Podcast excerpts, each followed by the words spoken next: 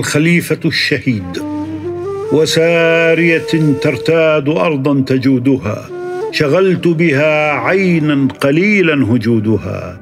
أتتنا بها ريح الصبا وكأنها فتاة تزجيها عجوز تقودها.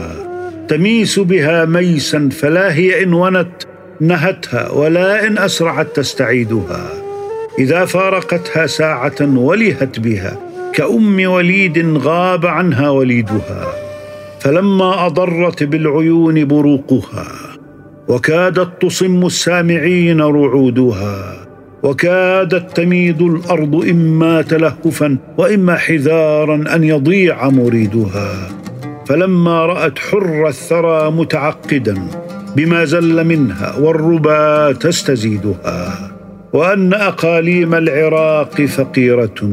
إليها أقامت بالعراق تجودها. فما برحت بغداد حتى تفجرت بأودية ما تستفيق مدودها. وحتى رأينا الطير في جنباتها تكاد أكف الغانيات تصيدها. وحتى اكتست من كل نور كأنها عروس زهاها وشيها وبرودها ودجلة كالدرع المضاعف نسجها لها حلق يبدو ويخفى حديدها. فلما قضت حق العراق وأهله أتاها من الريح الشمال بريدها. فمرت تفوت الطرف سبقا كأنما جنود عبيد الله ولت بنودها. وخلت أمير المؤمنين مجدلا. شهيدا ومن خير الملوك شهيدها. وكان أضاع الحزم واتبع الهوى ووكل غرا بالجيوش يقودها. كأنهم لم يعلموا أن بيعه أحاطت بأعناق الرجال عقودها.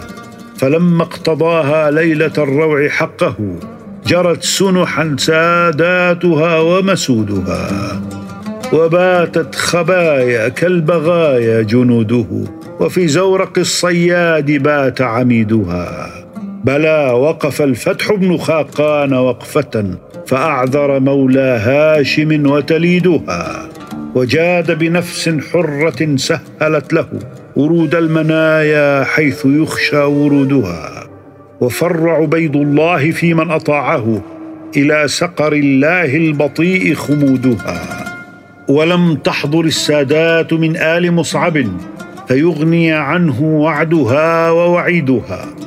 ولو حضرته عصبة طاهرية مكرمة آباؤها وجدودها لعز على أيدي المنون اخترامه وإن كان محتوما عليه ورودها.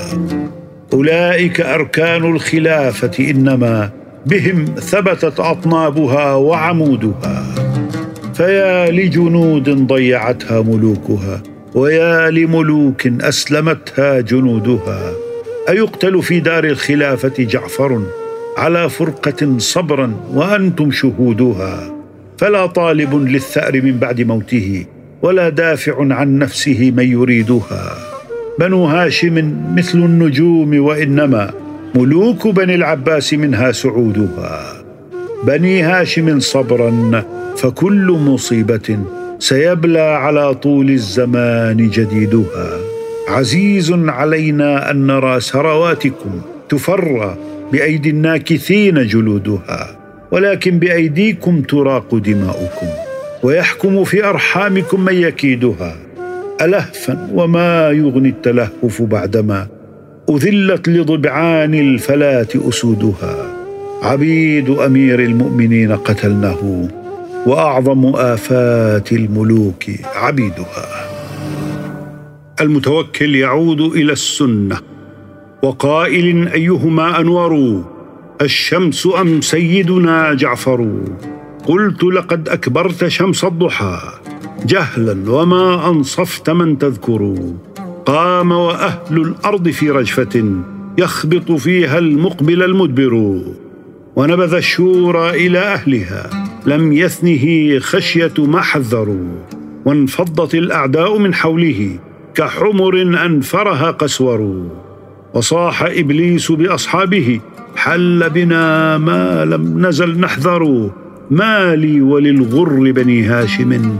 في كل دهر منهم منذر.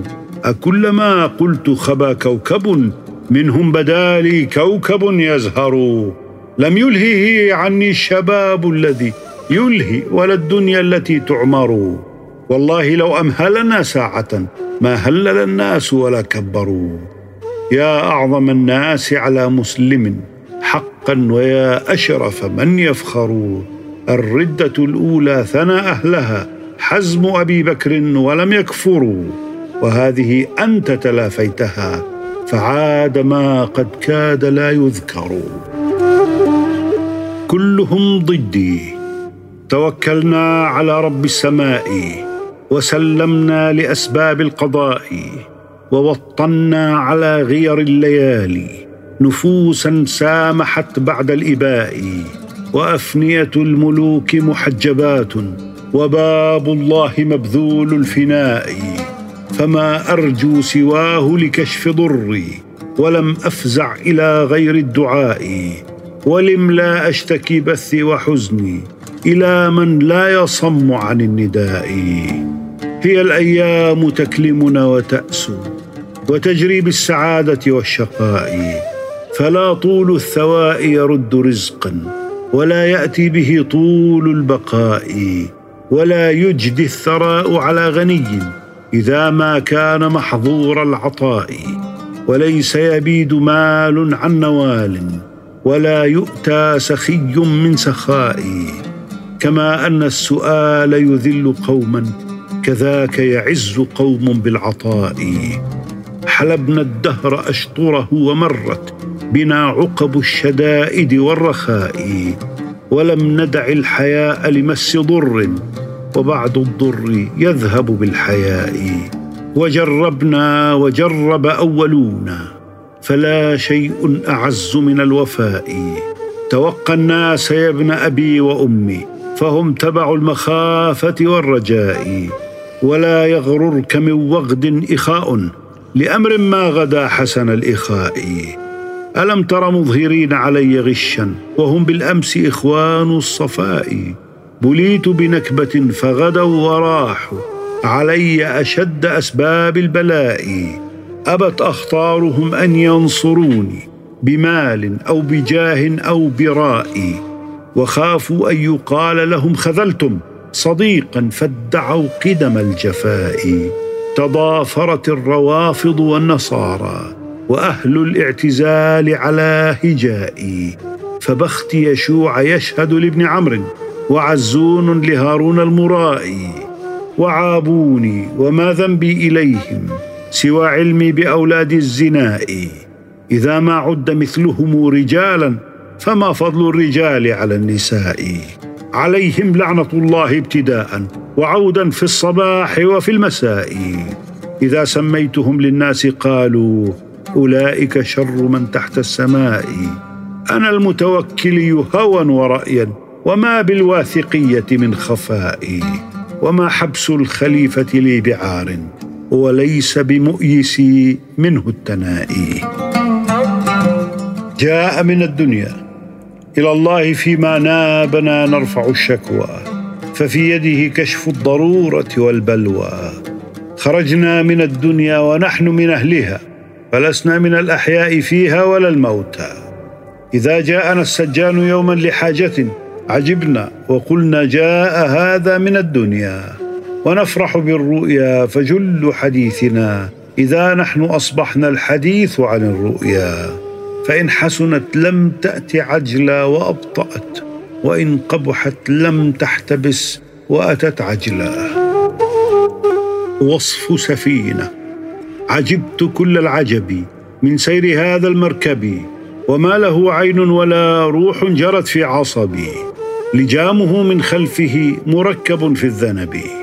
إذا استحثته مجاذيف له في الطلب أعنق فوق الماء في هملجة أو خبب للماء في حيزومه من صوت موج صخب حشرجة كالرعد في عارض غيث لجب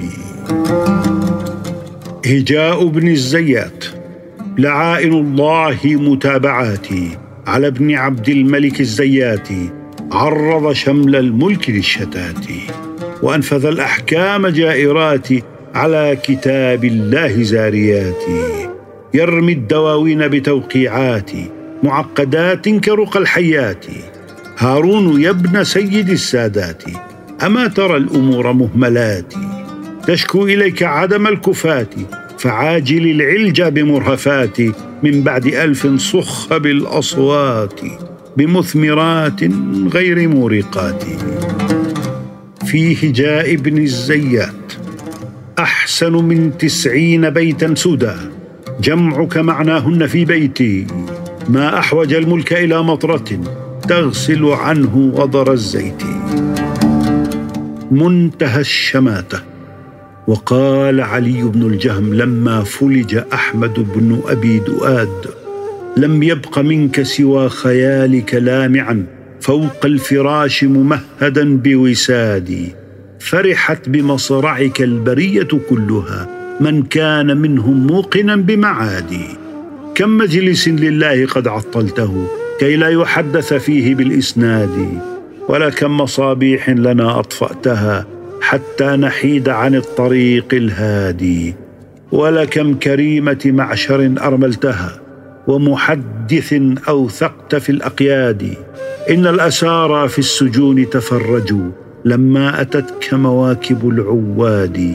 وغدا لمصرعك الطبيب فلم يجد لدواء دائك حيلة المرتاد. فذق الهوان معجلا ومؤجلا. والله رب العرش بالمرصاد. لا زال فالجك الذي بك دائبا. وفجعت قبل الموت بالأولاد. سيوفهم تغني وتفني وتفقر. ولما رأيت الموت تهفو بنوده وبانت علامات له ليس تنكر وأقبلت الأعراب من كل جانب وثار عجاج أسود اللون أكدر. بكل مشيح مستميت مشمر يجول به طرف أقب مشمر. بأرض خساف حين لم يك دافع ولا مانع إلا الصفيح المذكر فقلل في عيني عظم جموعهم عزيمة قلب فيه ما جل يصغر بمعترك فيه المنايا حواسر ونار الوغى بالمشرفية تسعر فما صنت وجهي عن ضبات سيوفهم ولا انحزت عنهم والقنا تتكسر منعتهم من أن ينالوا قلامة. وكنت شجاهم والأسنة تقطر. أبت لي قروم أنجبتني أن أرى وإن جل خطب خاشعا أتضجر. أولئك آل الله فهر بن مالك بهم يجبر العظم الكثير ويكسر. هم المنكب العالي على كل منكب سيوفهم تفني وتغني وتفقر.